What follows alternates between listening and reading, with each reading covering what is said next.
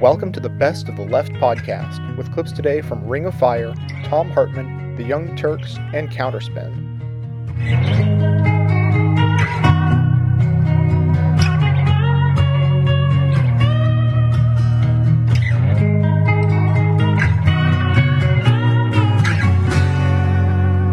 Joining us now is Jeffrey Nunberg. He's a professor of linguistics at the University of California, Berkeley, and is the author of Talking Right. So, Jeffrey, if there has been a war of words, I'd have to say the liberals have lost, haven't they? Well, yeah, we've been sort of routed on, on this one not just in the bumper sticker wars, but phrases like clear skies and healthy forest and so on, but the underlying, what I call the ground level language of American politics.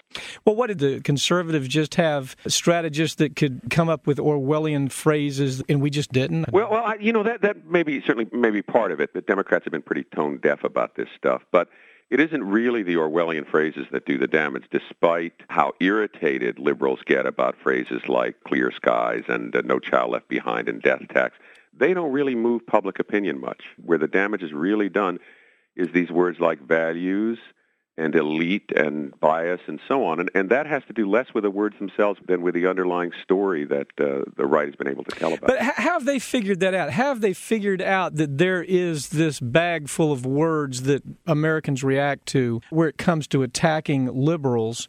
But liberals haven't figured out how to deal with that. Well, you know, I, I think there are a couple of things. First of all, I, I think it has less to do with the words themselves, as I say, than with the narrative that they tell. This story about the good people of the heartland whose uh, moral principles and religious values and uh, standards of patriotism and personal morality have all been betrayed by these effete, elite Volvo driving oh, okay. West Coast uh, liberals and so on. Once you got that, you got my going, vote, Jeffrey. That was good. that was good. You got my vote. Well, l- let me ask you this. Okay, first of all, for some reason, the progressives have allowed the word liberal which really, if you, if you, think about liberal, I mean, it stands for protecting the environment, protecting individual freedom, freedom of expression, the right to unionize, living wages, uh, you know, I could go on accountability, transparency, anti corruption. Those are the kinds of things that liberalism stands for. And nevertheless, we've allowed the right to make it an ugly word. Right. We have allowed that. Liberals, rather than trying to defend the word, have just run from it. You have half the people saying, oh, well, I don't believe in labels anyway, to avoid it. And others merely call themselves progressives and abandon the liberal, the liberal label. Now, I have nothing against progressive, which is a fine word with a great tradition behind it. But when you walk away from liberal, which is how Americans all think of the divide between conservatives and liberals, you basically give it to the right and you say, okay, you define the name that everybody's going to assign to me. And, and lo and behold, the right defines it in terms of these lifestyle stereotypes or moves it even further to the left. Mm-hmm. And so in there comes kind of the um, what's the matter with Kansas argument where you have these uh, economic inequalities that become far less important than cultural inequalities. And, and Absolutely. everybody they, buys into that. They've created this spurious divide between the NASCAR fans and the latte sipping uh, people on, on the coast and so on. And, and it's, as I say, utterly spurious that this doesn't exist in terms of uh, the market, and it certainly doesn't exist in terms of political attitudes. In fact, one point I make in the book is that if you look at buying habits of Americans, more brie buyers are Republicans than are Democrats. But more. nonetheless, they tell this story where uh, brie stands in for liberals. It's soft, it's pale, it's runny, it's French.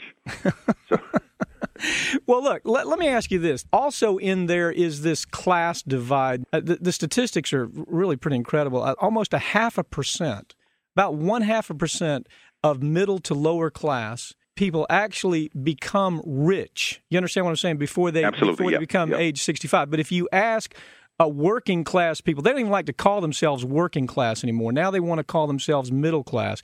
If you ask them where they fall, something like 90% of them believe that they're middle class and they're making less than $20,000 a year, which is almost poverty level. How, well, you know that, that, that the way I, I talk about those words in the book, and there's a kind of trick to that.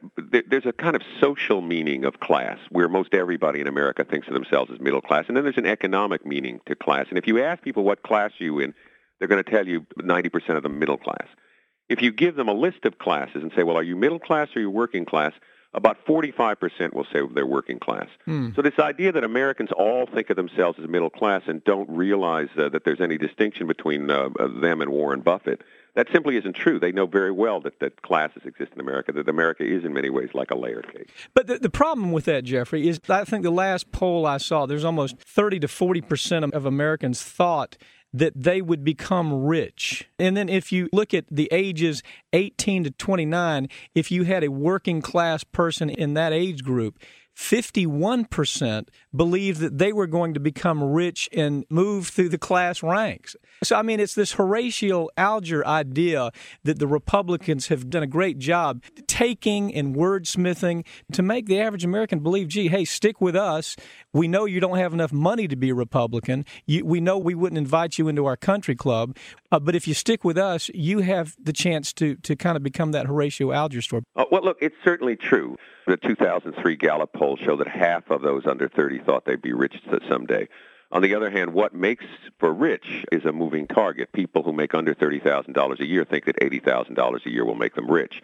If you ask people, for example, do you think you'll ever be liable to the estate tax, which now kicks in for couples with a net worth over uh, $5 million? most, most will say no. But at the same time, they're willing to go along with the Republicans on it to say we shouldn't have it, right? Well, a large majority say that. And in fact, coming back to this business about slogans, they say it whether you call it the estate tax or the death tax. That change in wording doesn't make much of a difference. Hmm, that's interesting. Um, most people also, over 60%, think that the estate tax will apply to them someday, not because they think they'll have a net worth of $5 million, but because they think at their present income levels they'll be liable to it. So there's a lot of misinformation here that the right has been disseminating, along with words that blur these distinctions. I think one of the interesting things, if you listen to the administration's language, not just in terms of class and the ownership society, but say the way Bush uses entrepreneur, a word he loves to say, the only French word I think he loves to say. You, you, you, hear the administration talk about entrepreneurs, that America's 12 million entrepreneurs. Now, those are not people who are sitting down in Silicon Valley funding internet startups. Yeah. Those are guys who got canned from their job two weeks ago, and now because they have no medical and they have to pay the rent, they're doing dump runs in their pickup trucks. But they're entrepreneurs that, that, too. Them and, that's and, George and, Bush's entrepreneur class. Right. Yeah, yeah. And and so everybody on the right is praising, saying, "Well, it's, it's great that the uh, rate of entrepreneurship is so high among Black and Hispanic Americans. It better be."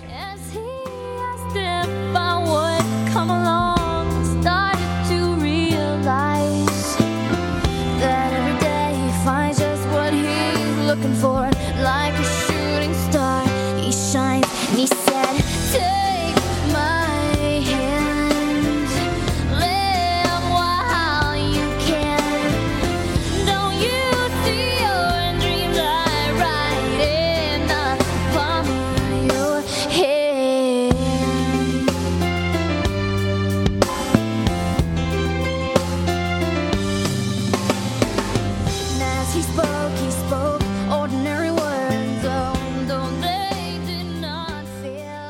On Monday of this week, I was up in Seattle and emceeing a gig, a fundraiser for Congressman Jim McDermott, one of the finest members of the United States House of Representatives, who has been under nine years of relentless legal harassment by uh, Newt Gingrich's bunch and uh, headed up by John Boner, Bonner, Boehner, whatever.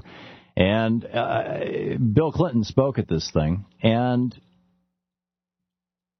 you, those of you who are regular listeners to this program, know that I have some uh, differences with some of some of Bill Clinton's policies, particularly with regard to uh, international trade and, and his signing the Telecommunications Act.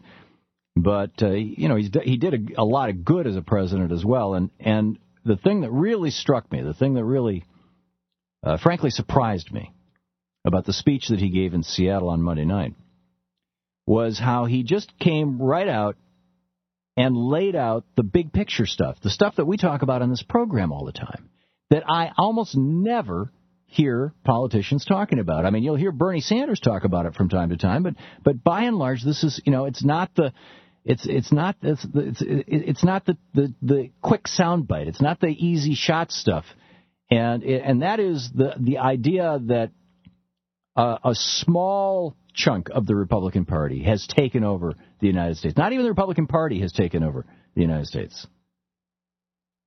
I mean, this is this is not even the Republican Party that is running the House, the Senate, and the White House and the Supreme Court. It is a small slice, a cult within the Republican Party that is ideological rather than philosophical.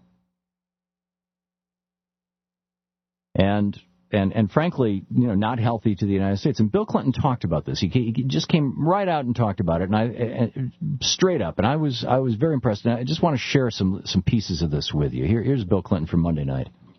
Because there really is a huge sort of philosophical difference between the two parties, deeply held, that has policy and political implications and produces very different results for the American people.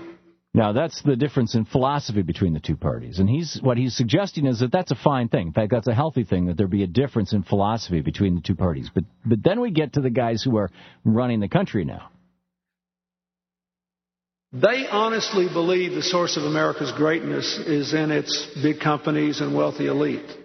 And we believe the source of America's greatness is in its middle class and the promise that everybody who works can be rewarded for it.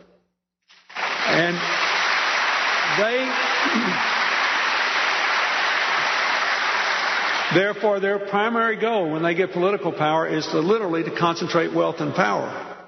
And that, this is this is such an important point that the the core idea of conservatives, and this this is conservatives are right up front about this. I mean, just you know, read the writings, the classic writings of conservatives, that that the the wealth the the wealth the greatness of a nation is measured by, or it's not measured by, it's it, it, it's a result of the power of a small number of very wealthy individuals and the power of the large institutions. And the idea on which this country was founded the liberal ideas of George Washington and Thomas Jefferson and James, James Madison were that the greatness of a country is derived from its middle class, from, from an, a wide and broad and, and deeply educated populace that participates in governance. That's what they believe they should do.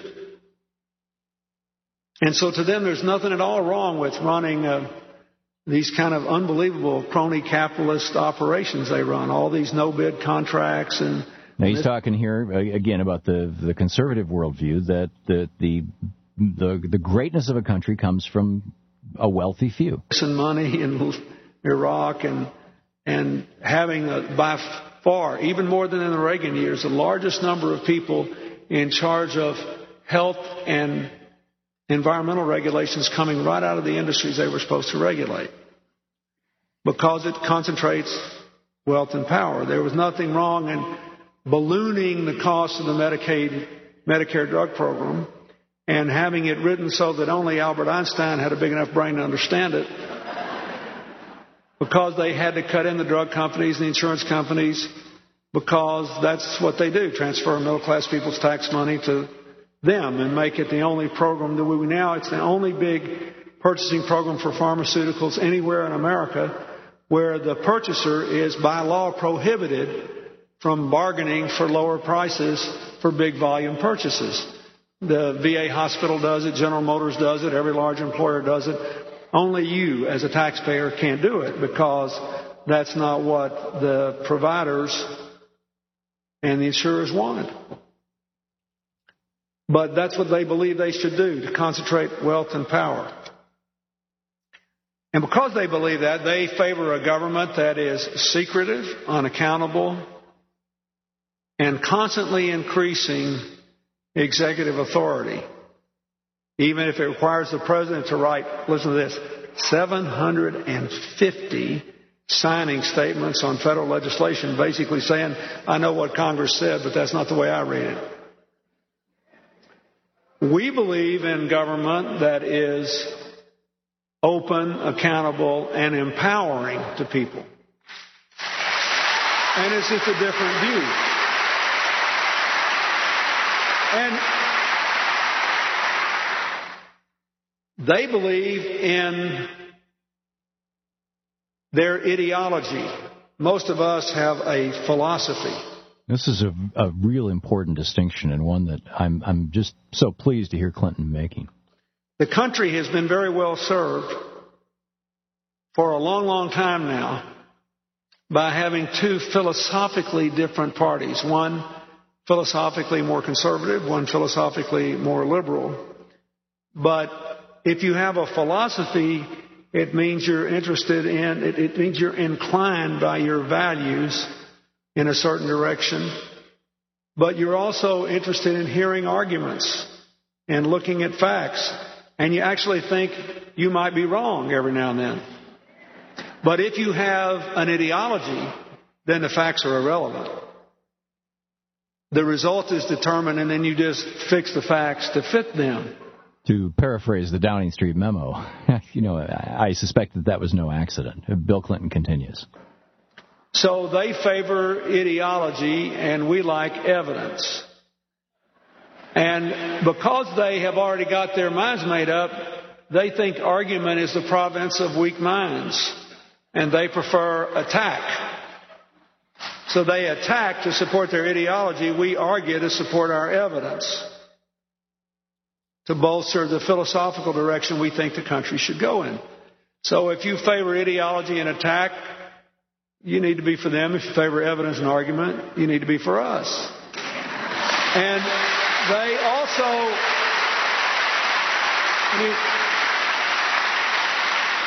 and they need a divided America to win.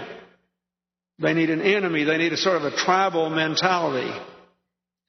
And they need to sloganeer. Or as Newt Gingrich once said to me in a remarkable moment of candor, I hate it the way we do you, but if we fought you fair, you'd beat us every time. Uh, and they have to convince people we're somehow unworthy because they can't win an argument. So it's got to be a divisive, turn your brain off, kind of a deal. Whereas we favor an inclusive community. We'd like for people to get together and have a reasoned argument and figure out what's best for America and go forward.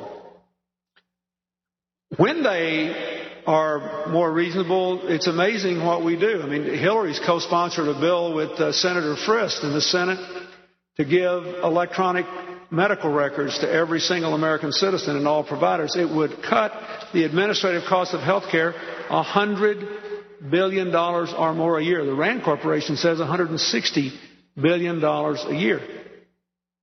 And I hope it'll pass. But they've fooled around with it now for almost two years and hadn't passed it.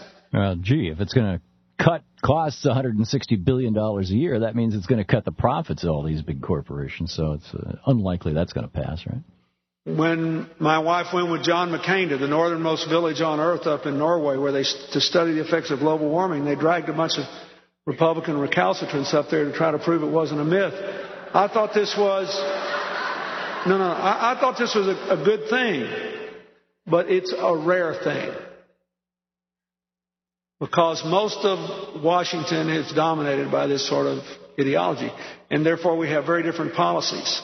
And that that's the fundamental point that Clinton made in his speech. Then I thought pro- probably the most important point. He gave a whole lot of examples of it on the economy, on health care, on other issues, and uh, he's starting to talk like, frankly, like Teddy and and uh, Franklin Roosevelt in some ways, you know, about the the difference between ideology and philosophy, the the the notion that there you know, that living in the evidence based world, the reality based world, is a good and healthy thing, that we should be coming together and having conversations about how things are and how things should be, rather than simply calling each other names and constantly trying to attack each other, and trying to bring, bring about some sort of a reasonable middle ground where we can all live together, thank you very much, without sounding too much like Rodney King, where we can all live together and have a, have a decent life, where we can have life, liberty, and the pursuit of happiness, like the founders envisioned for this country.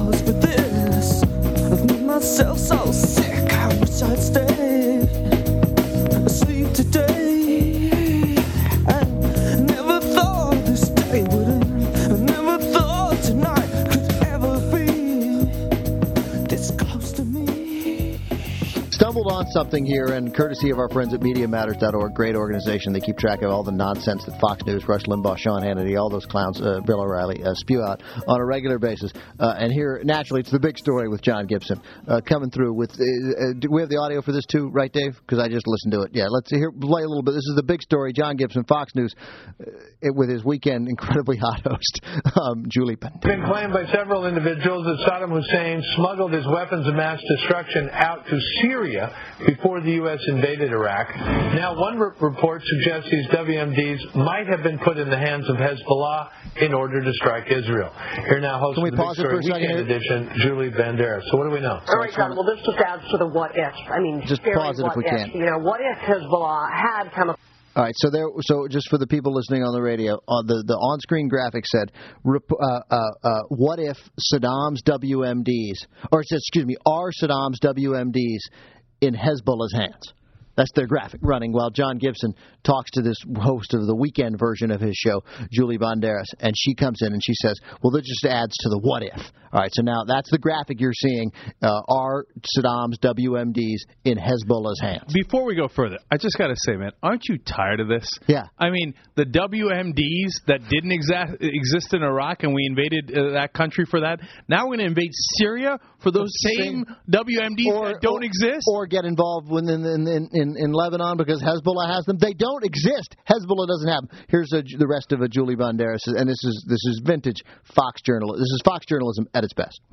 What if. You know, what if Hezbollah had chemical weapons? While it's, of course, purely speculative right now, it is a definite possibility, and so is the possibility of Israeli troops carrying out ground invasions into Lebanon. We've been watching them massing up and lining up along the Lebanon border today. But if they do go in, the worry is what awaits them on the other side. Now, you may remember yesterday Al Jazeera Television airing an interview with Hassan Nasrallah. He's the leader of Hezbollah, and he warns we have a number of surprises up our sleeves. What's he talking about? What report. does that mean? Okay, John, there's sorry, stop it. That's right. It says report Hussein gave WMDs to Hezbollah. She said, Oh, of by course. the way, no, wait, no. It actually said report Saddam gave WMDs to Syria. Syria gave the he- uh, WMD to Hezbollah. Right. She says her exact words. It's purely speculation, but it's a definite possibility. what? What the fuck? and what report? What report? What report was no that? report because you know it's not a real report because they're saying it's purely speculation. Even fu- Come on. Come on. How desperate are they to start this war? Why aren't normal people who watch Fox listening? There are some of them. I have a couple of friends. Oh, it's overblown. All you have to do is see that. That's it. You can be done. You see that. You can't. You can't argue against that. It's purely speculation, but it's a definite possibility. There are no journalists that work for Fox None. News Channel. Nope, none. And, Okay. and any who are, I'll go with Cenk's argument, which I resisted for a long time. I'm not saying that I'll write you off forever if you don't quit, but you ought to quit. You'll get another job.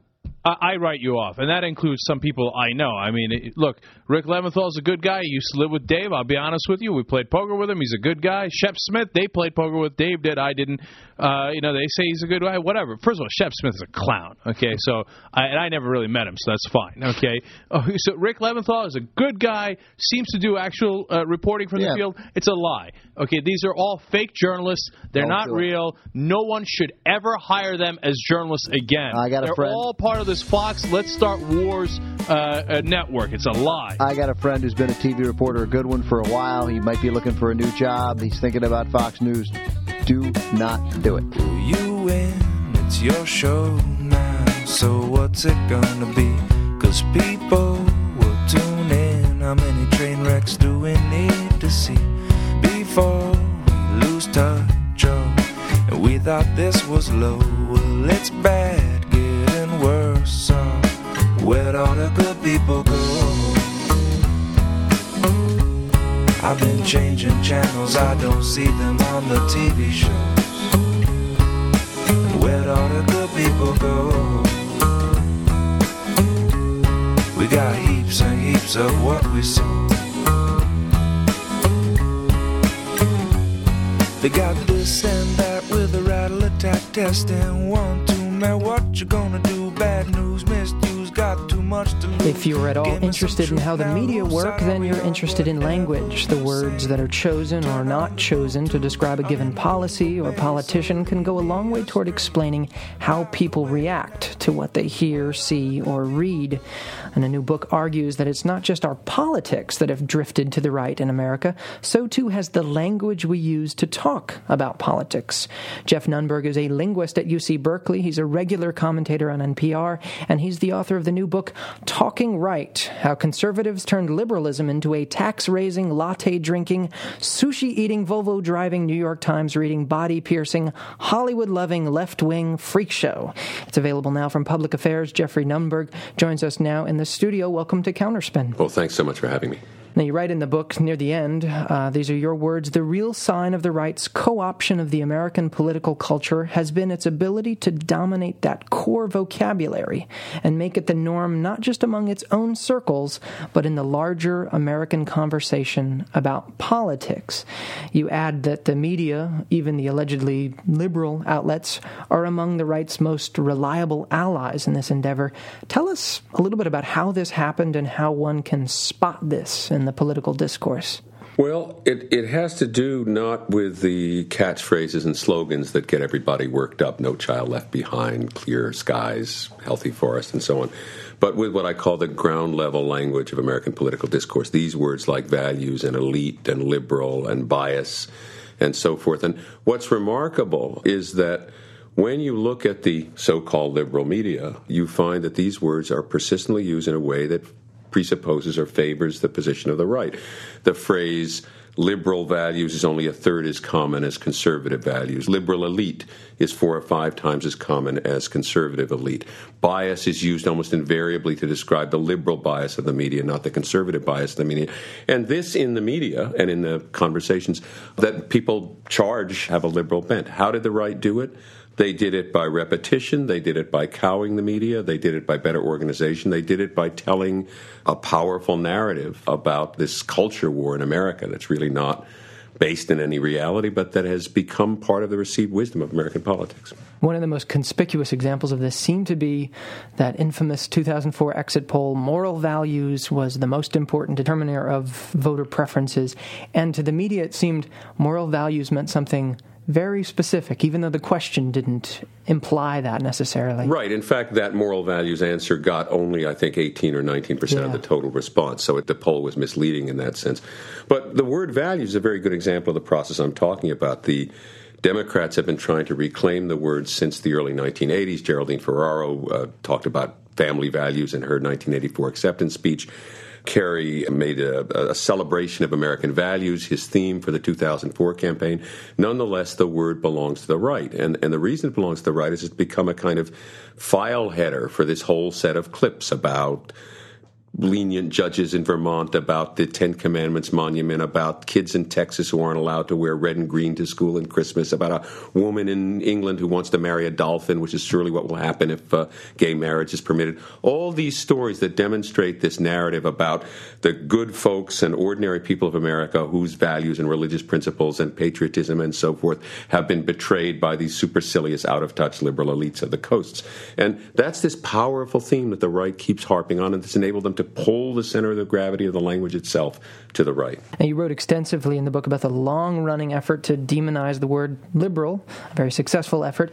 It would seem connected also in the book to this transformation, again, with an assist from the press, of the term elite. Tell us about that transformation of elite and what it means now. There was a time when elite referred to people of particular power, influence, and wealth, and hence was associated with words like corporate, financial, business, and mm-hmm. so forth. The way it still is in the British press, left, right, or center, even at Rupert Murdoch's London Times.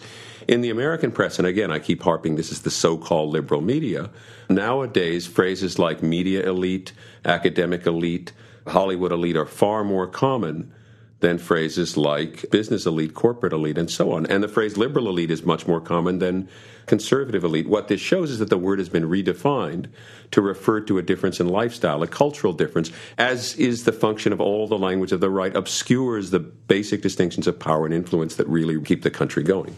And the, as you write, the disappearance of class from all this. Instead, we're in this red state, blue state narrative. You point out some of the examples are kind of silly. David Brooks of the New York Times writing about how in red states the self is small, whatever that could possibly mean. But this is still the dominant way we understand these phenomena. This is this story that basically by now comes with a system disk that America is divided more than at any time since the Civil War.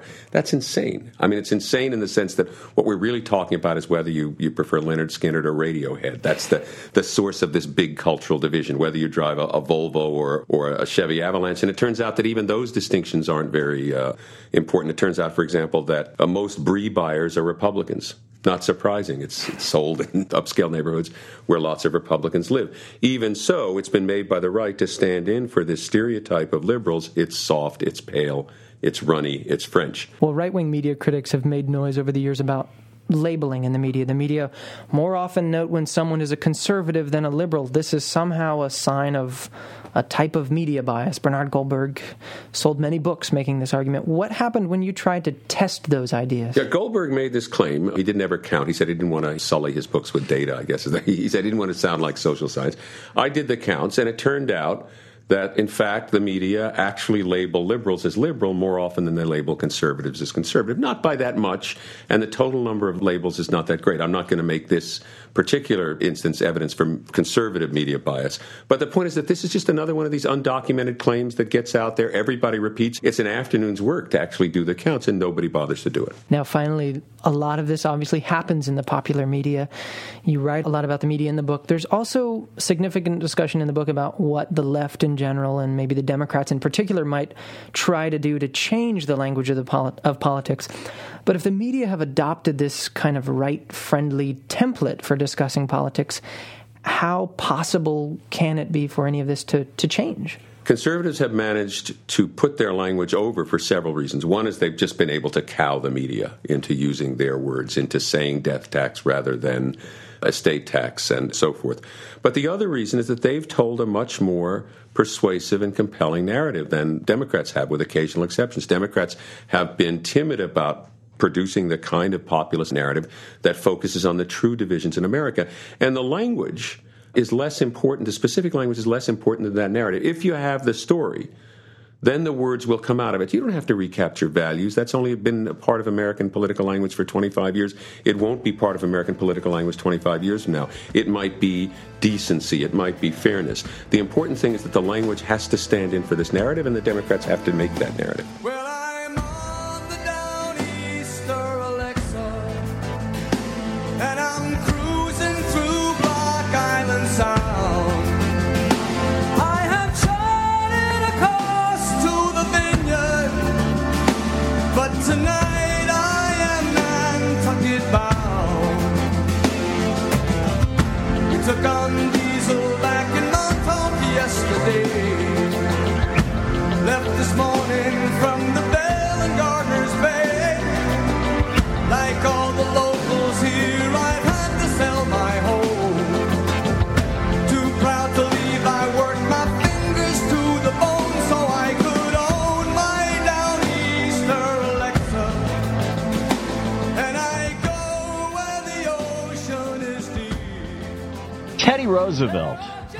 really captured this well. And I, have got a clip here from Bill Clinton as well from his speech Monday night I want to share with you on, on the topic of health care in the United States. And we can take a, take a few of your phone calls, your thoughts on this as well. First, though, just to provide the frame. This from Sir James Goldsmith in 1993. He's, he's since died, but at the time he was one of the wealthiest, one of the five, I think five wealthiest men in the world. And billionaire speculator Sir James Goldsmith said, and I quote, in the great days of the USA, Henry Ford stated that he wanted to pay high wages to his employees so that they could become his customers and buy his cars. Today, we are proud of the fact that we pay low wages. We have forgotten that the economy is a tool to serve the needs of society and not the reverse. The ultimate purpose of the economy is to create prosperity with stability. Sir James Goldsmith. Teddy Roosevelt this is a speech he gave at the Ohio Constitutional Convention in Columbus, Ohio in 1912. He said, We are a business people. The great mass of business is, of course, done by men whose business is either small or moderate size. Middle sized businessmen form an element of strength, which is of literally incalculable value to the nation. Taken as a class, they are among our best citizens. They have not been seekers after earnest fortunes. They have been moderately and justly prosperous by reason of dealing fairly with their customers, competitors, and, employer, and employees. The average businessman of this type, as a rule, is a leading citizen of his community, foremost in everything that tells for its betterment, a man whom his neighbors look up to and respect. He has no sense, uh, he is in no sense dangerous to his community, just because he is an integral part of his community, bone of its bone and flesh of its flesh. His life fibers are intertwined with the life fibers of his fellow citizens. Then Teddy Roosevelt, the Republican Roosevelt, says, so much for the small businessman and the middle sized businessman. Now for big business. It is imperative to exercise over big business a control and supervision which is unnecessary as regards small and medium sized businesses. Big business in the past has been responsible for much of the special privilege which must be unsparingly cut out of our national life. The important thing, he said, is this he says, I don't, I don't believe in making mere size and by itself criminal. The mere fact of size, however, does unquestionably carry the potentiality of such grave wrongdoing that there should by law be provision made for the strict supervision and regulation of these great industrial concerns. He says the important thing is that is this that under such government recognition we shall be most vigilant never to allow big corporations to crystallize into a condition which shall make private initiative difficult. We, sh- we will protect the rights of the wealthy man, but we maintain that he holds his wealth subject to the general right of the community to regulate its business use as the public welfare requires. We grudge no man of fortune with re- which represents his own power and sagacity exercised with, with, with entire regard to the welfare of his fellows. We stand for the rights of property, but we stand even more for the rights of man. Teddy Roosevelt, and, and uh, brilliant. One eight six six four four zero eight four six six. Our telephone number. Let me let me just share with you, Bill Clinton. This is Monday Monday night. I was in Seattle, and emceeing a gig with uh, uh, with uh, Congressman. Uh, well, Bill. Actually, Bill. I want to get to the Bill Clinton clip here. Uh, Congressman Jim McDermott, of course, and and it, in fact, it was really a fundraiser for for Jim McDermott. But and then and then Bill Clinton uh, gave the I guess the keynote speech of the evening, as it were. Here's a little clip from it. Bill Clinton on health care. Their answer to the health care problem is to further deconstruct the system, make it more inefficient, put more of the risk on people that can't do it, have the, the insurance pools be smaller, and, and have people bear unbearable risk. Look, all you gotta, and we could talk about this tomorrow morning, but I just, you need to go out and say, people say there's no difference. Remember these facts.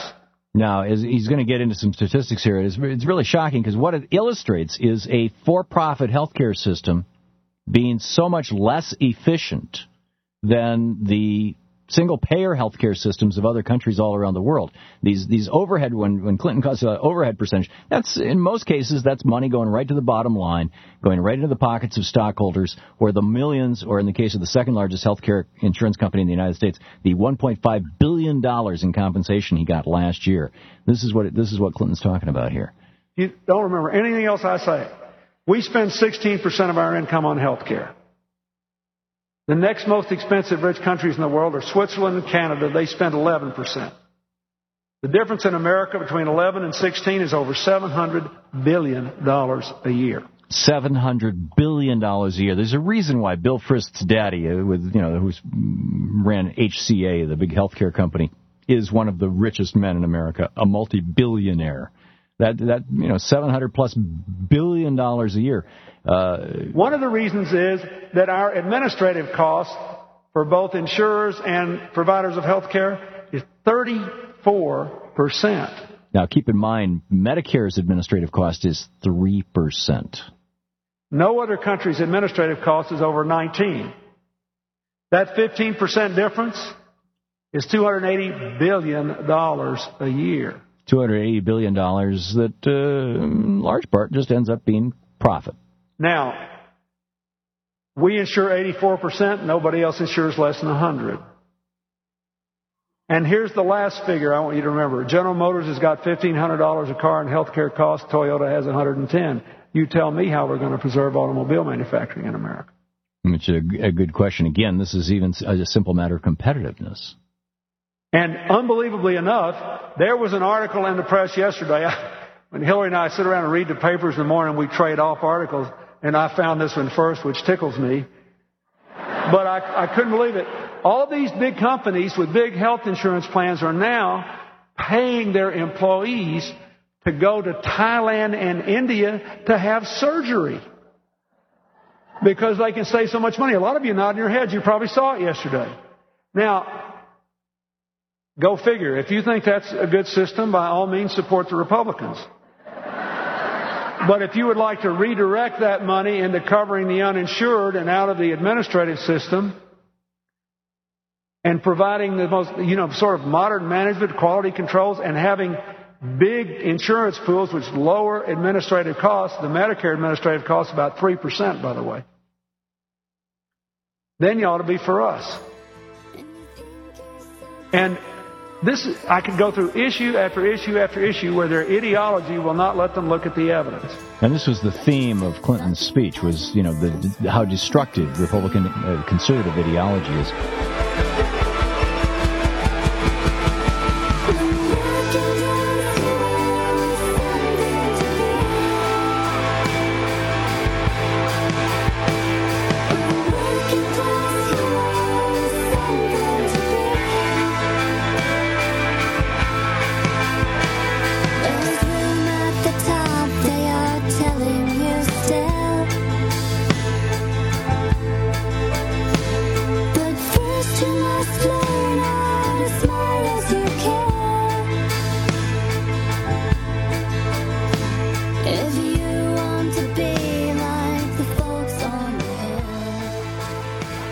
Get back to Dick Cheney for a second because over the weekend I told you I figured out what the missing uh, part of the puzzle.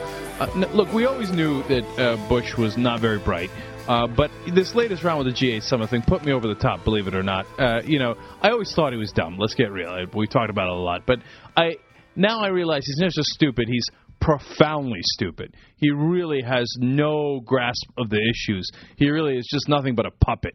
And uh, you know, I mean, come on, Russia's big and so is China. Okay, put, put that aside. Put ironically the fact that he has no idea what the word ironic means and he's our president. Put all that aside. But the the actual policy issues, he really doesn't get it. He does as I loved you, uh, Richard Wolffe's euphemism. Does he understand the complexities of the issues? Up to a point. God, our president shouldn't be up to a point, okay? He should get all of it. He ain't even close. So he's being manipulated. He's a puppet. That part of the puzzle we all got, okay? Yeah, but, he means, but, but he's being manipulated by people who also don't understand the complexities. well, that's another problem. That's certainly true. Uh, and the. Uh, neoconservatives, we always uh, understood, you know, pretty much what their motivations are: global domination, help out Israel, et cetera, et cetera.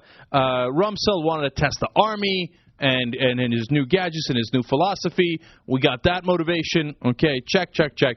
The part of the puzzle I didn't two parts I didn't understand was why is Cheney so evil? right? Like seriously, like what's his problem? Why does he want to create more and more wars? What does he get out of it? What does he think America gets out of it, assuming he isn't pure evil or a comic book character? And secondly, why is there this rift between Cheney and Rumsfeld and the neocons from time to time? Why do they seem to disagree? I didn't understand that. And finally, I put it together, and when I tell you, you're all going to go, "Of course, you idiot! I, we knew that from day one." It's because Cheney's motivations have to do with oil and energy. And a lot of times that matches up with the neocon philosophy and the neocon goals more than the philosophy. And they have the same objectives.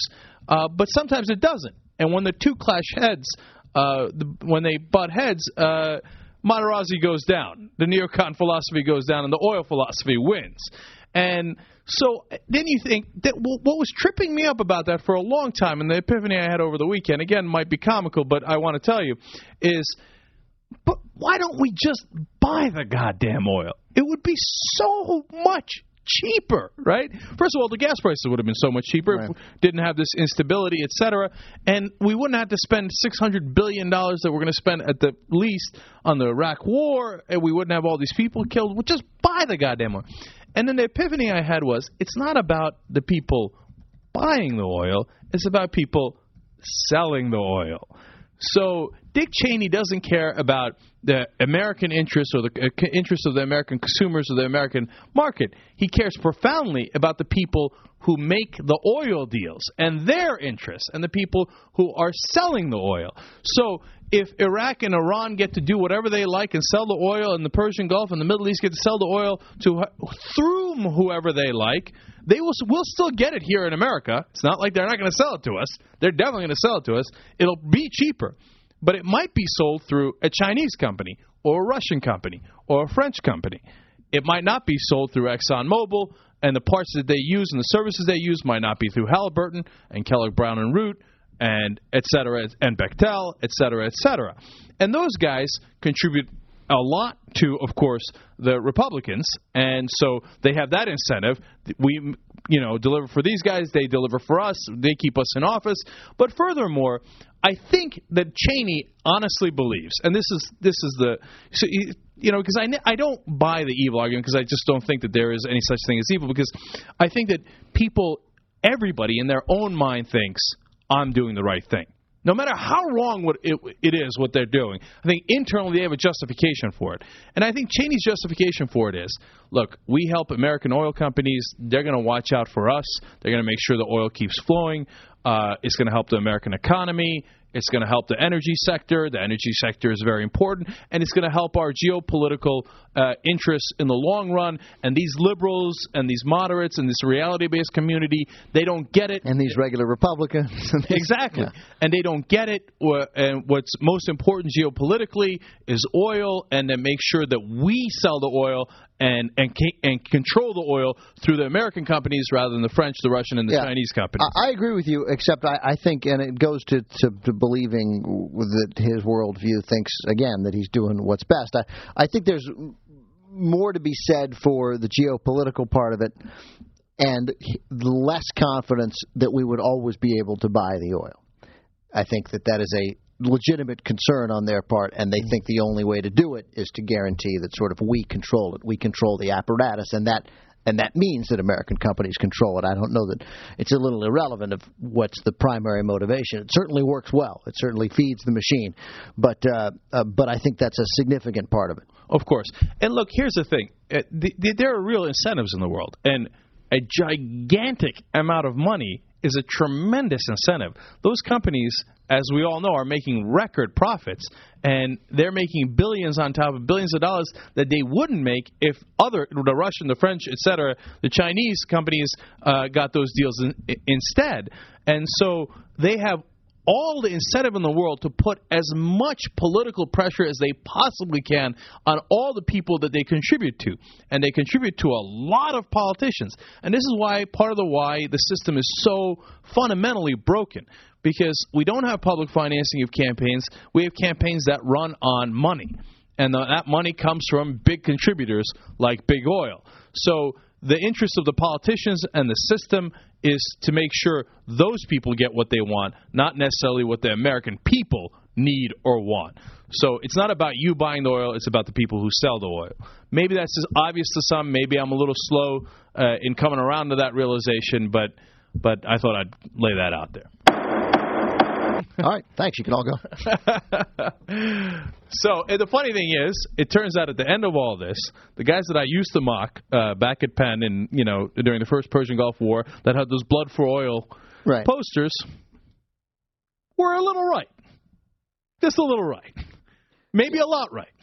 Yeah, I mean and, it's and, it's just by the same token that um, uh, I mean they're making a point and maybe the people who say uh, Hamas or Hezbollah are peace and freedom or peace and freedom are making a point too. But uh, both signs are ridiculously simplistic. Mm-hmm.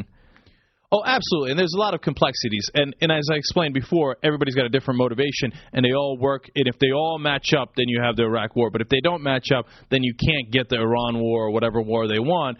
And so it's a lot more complicated than that. But I think it was important for me to at least figure, at least in my own mind, figure out what Cheney's motivations were, and I think that explains it. And by the way, if if I'm right about that, that energy task force that he had in the beginning Yeah. before 9/11, remember before 9/11, Huge important meeting. uh, that that right there, and that's what he kept, what he tried so hard to keep secret. And he went on a hunt, uh, uh, duck hunting or quail hunting. He shot a guy to keep it secret.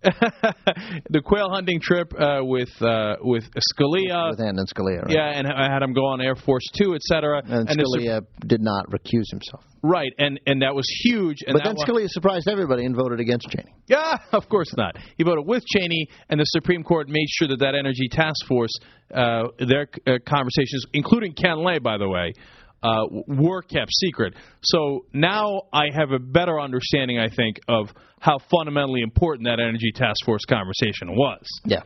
So there you have it, in a nutshell.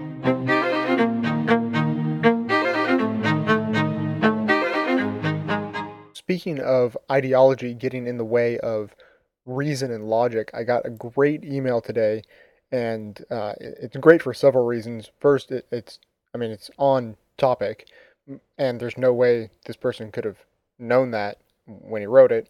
But also, what he says is exactly, you know, something that I agree with 100%. And uh, I just, I love to hear people uh, tell me stuff I already know.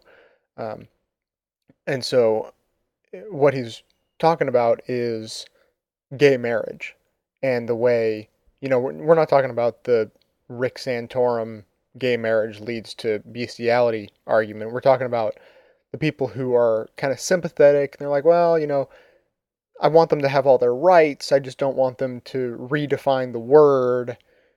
And that just makes me uncomfortable. And so this is what he says, and I, I agree 100% with this. Quote, if I may offer one more example, then take my position on gay marriage. My very simple position is this marriage should not even fall under the province of law.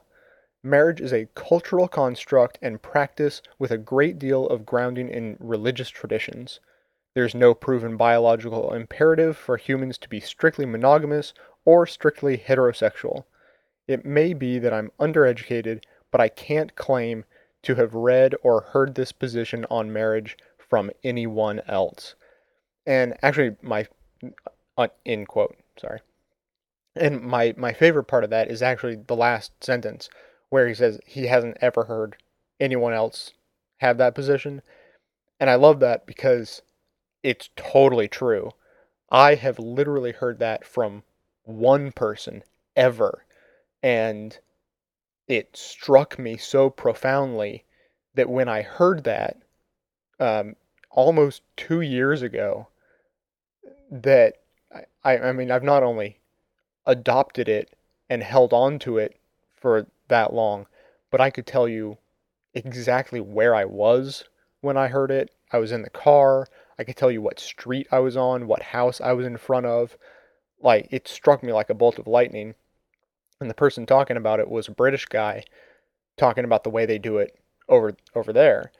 And basically it's that the government is in charge of civil unions only and they dole out all of the the rights and benefits and then the word marriage is completely relegated to the realm of the church or whatever kind of organization you like. So if you if you're a, a gay couple and you want to get married, you'd go to a church and so you just have to find a church willing to do it and there are plenty of them out there. And why would you want to go to a church that wouldn't want to recognize it anyway? So so it, it, it totally works out. So if you're if you're one of those, um, they should have all their rights, but don't redefine the word kind of people, then I think that that system would completely undercut that whole argument and not it doesn't even undercut it in a way to say this is why your argument is flawed it's just to say that's an argument I can live with let's just change the system so that the system no longer offends you I think it's brilliant and so Devin there you go the only reason that you hadn't heard anybody else ever espouse that particular position is because you beat me to it.